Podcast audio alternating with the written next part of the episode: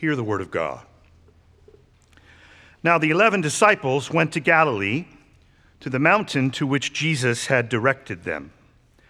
When they saw Jesus, they worshiped him, but some doubted. And Jesus came and said to them, All authority in heaven and on earth has been given to me. Go therefore and make disciples of all nations, baptizing them in the name of the Father and of the Son and of the Holy Spirit, and teaching them to obey everything that I have commanded you. And remember, I am with you always to the end of the age. This is the word of the Lord. Now the eleven disciples went to Galilee, to the mountain to which Jesus had directed them, and when they saw Jesus, they worshiped him but some doubted. And Jesus came and said to them, All authority. The 11 disciples went to Galilee. The original 12 minus the one, Judas the betrayer. They went to the mountain to which Jesus directed them. You remember that mountain visits in the biblical tradition are not to be taken for granted.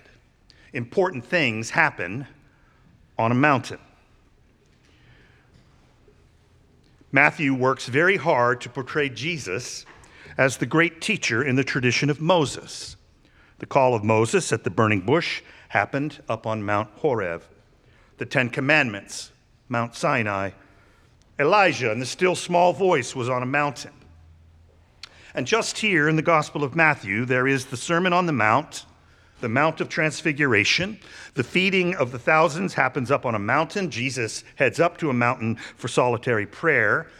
And here at the end of Matthew, just the other side of Easter morning, soon after the Marys went to the tomb, the 11 disciples went to the mountain to which Jesus had directed them. Important things in the Bible happen on mountains. The risen Christ, 11 disciples, a mountain. And Matthew tells that when they saw Jesus, they worshiped him, but some doubted.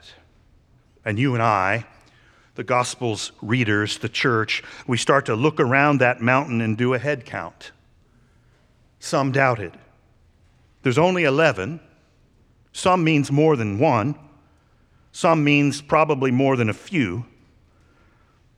There's no intimate embrace with Thomas, complete with scarred hands and feet. That's the Gospel of John.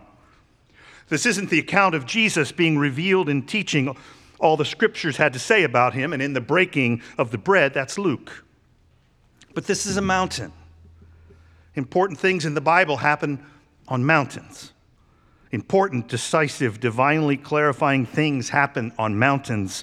The risen Christ, the 11, and a mountain and Matthew writes, But some doubted. The newest published edition of the New Revised Standard Version Bible, rather awkwardly labeled the New Revised Standard Version Updated Edition, NRSVUE, it adds a twist on this worship and doubt.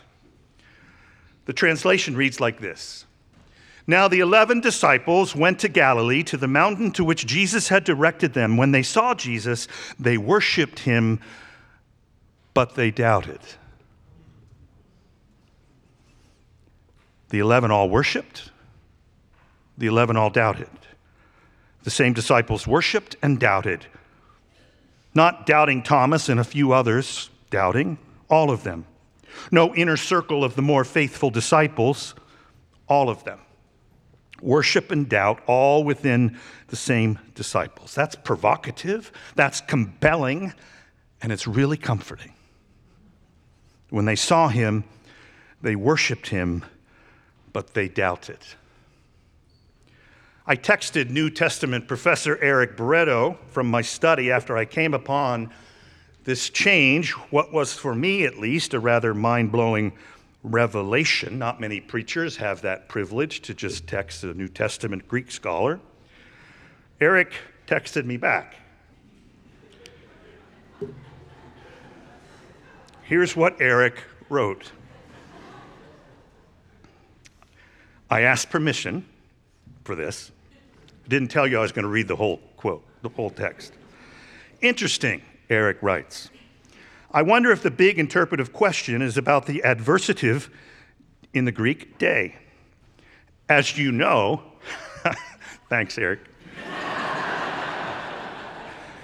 it's a weak adversative, especially when compared to alla in Greek, a strong disjunction, and kai in Greek, a strong conjunction. Day stands in the middle somewhere between but and and. NRSV, it seems, is interpreting day more than alla, emphasizing the contrast between believing and doubting, while NRSVUE is treating it more like a conjunction, seeing a connection between believing and doubting. Both are possible with day, but NRSVUE strikes me as more straightforward. Matthew could have used alla, but didn't.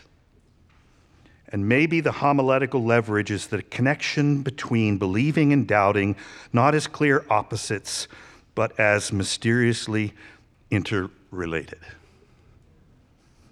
End text. Actually, glad it was helpful. I'm on the edge here since Matthew's not my specialty. to which his pastor wrote back, Disclaimer not accepted. In the presence of the risen Christ on a mountain, the 11 disciples worshiped him and doubted.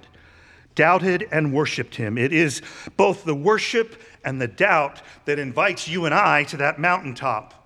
For in that mysterious space created by worship and doubt, the risen Christ breathes the Great Commission. On a mountain clouded by a decidedly human mixture of doubt and worship. Jesus gives the Great Commission. With Matthew seemingly acknowledging the questioning, searching, vulnerable souls of those 11 and all the disciples of Jesus Christ that were to come after, the risen and glorified Christ sculpts the Great Commission. All authority in heaven and on earth has been given to me. Go therefore and make disciples of all nations, baptizing them in the name of the Father and of the Son and of the Holy Spirit, and teaching them to obey everything that I have commanded you. And remember, I am with you always to the end of the age. Go, make, baptize, teach. It's hard to miss the multiple action verbs that fill the Great Commission Christ's sending of the church with all the authority of heaven and the breadth of the triune understanding of God and the mandate to cover everything that Jesus taught, those 11 were sent. The church's 11 were sent to embody, to live into, to witness to the very nature of God uniquely revealed in the ministry of Jesus his teaching, his healing of the sick, his care for the poor, his touching of the unclean, his eating with sinners, his challenge to the powerful, his work for justice, his call for righteousness, his suffering on the cross, his self emptying, his death, and his resurrection. Jesus sent the eleven to embody the breadth of God's love, entrusted with the task of carrying out the very mission of God. As God sent Jesus into the world, Jesus sent the first disciples into the world. So Christ sends the church in the power of the Holy Spirit to show forth God's love for all. Important things in the Bible happen on mountains. Here, in the mysterious space created by worship and doubt, the risen Christ breathes the mission of God to just a few. In his book, The Continuing Conversion of the Church, Darrell Guder lifts up the task oriented nature of this great commission. The commission doesn't stand at the end of some religious quest for meaning, Dr. Guder writes. And he goes on to argue that the commission results from an ever present encounter with God in Christ as the church goes about its business, its task, its life, which is to say, through Christ, Jesus gave life to the Great Commission in that mysterious space created by worship and doubt and the lasting promise of God comes to life amid the verbs. The assurance of Christ, I will be with you always, comes in the going, the making, the baptizing, the teaching. It is in the doing, in the living, in the serving, in the loving that the church remembers, experiences, and lives the everlasting promise of Jesus. Just two Sundays ago, we celebrated confirmation here at Nassau. Mark Edwards quite remarkably wove the words of the confirmands into a very compelling and moving sermon. The quotes Mark shared were from the narratives of their faith journey and their faith statements that were shared with the session the evening they were received as members. And I had the privilege, along with the elders, to read all of what they wrote. And as Mark preached, I remembered what I thought as I read them at my desk. In some way, shape, or form, all of our confirmands were very honest about their doubts. And all of them expressed that they were confident in God's love for them and how nothing could ever take God's love for them away. And I sat right here during Mark's sermon and thought, wow, it worked. Nassau Church did what God calls us to do. For there is no higher calling in the church than to send young people out into the world with God's love so deeply implanted in them and knowing that Jesus will be with them forever and sure that nothing, nothing, nothing will ever take God's love from them. A sanctuary full of the followers of Jesus that day, and just about 11 standing around the baptismal font expressing their worship and their doubt. And somewhere in the kingdom of heaven that morning, two Sundays ago, Jesus turned to those first 11 and said, Now that's a great commission. Two, three, 11 at a time, more often than not. The Great Commission happens just a few at a time. God calling disciples to live into the task God sets before them. Not that the world might be conquered, but that the kingdom might come. Sunday after Sunday, you and I find ourselves in a broken gathering, easily identified by this sacred mix of worship and doubt.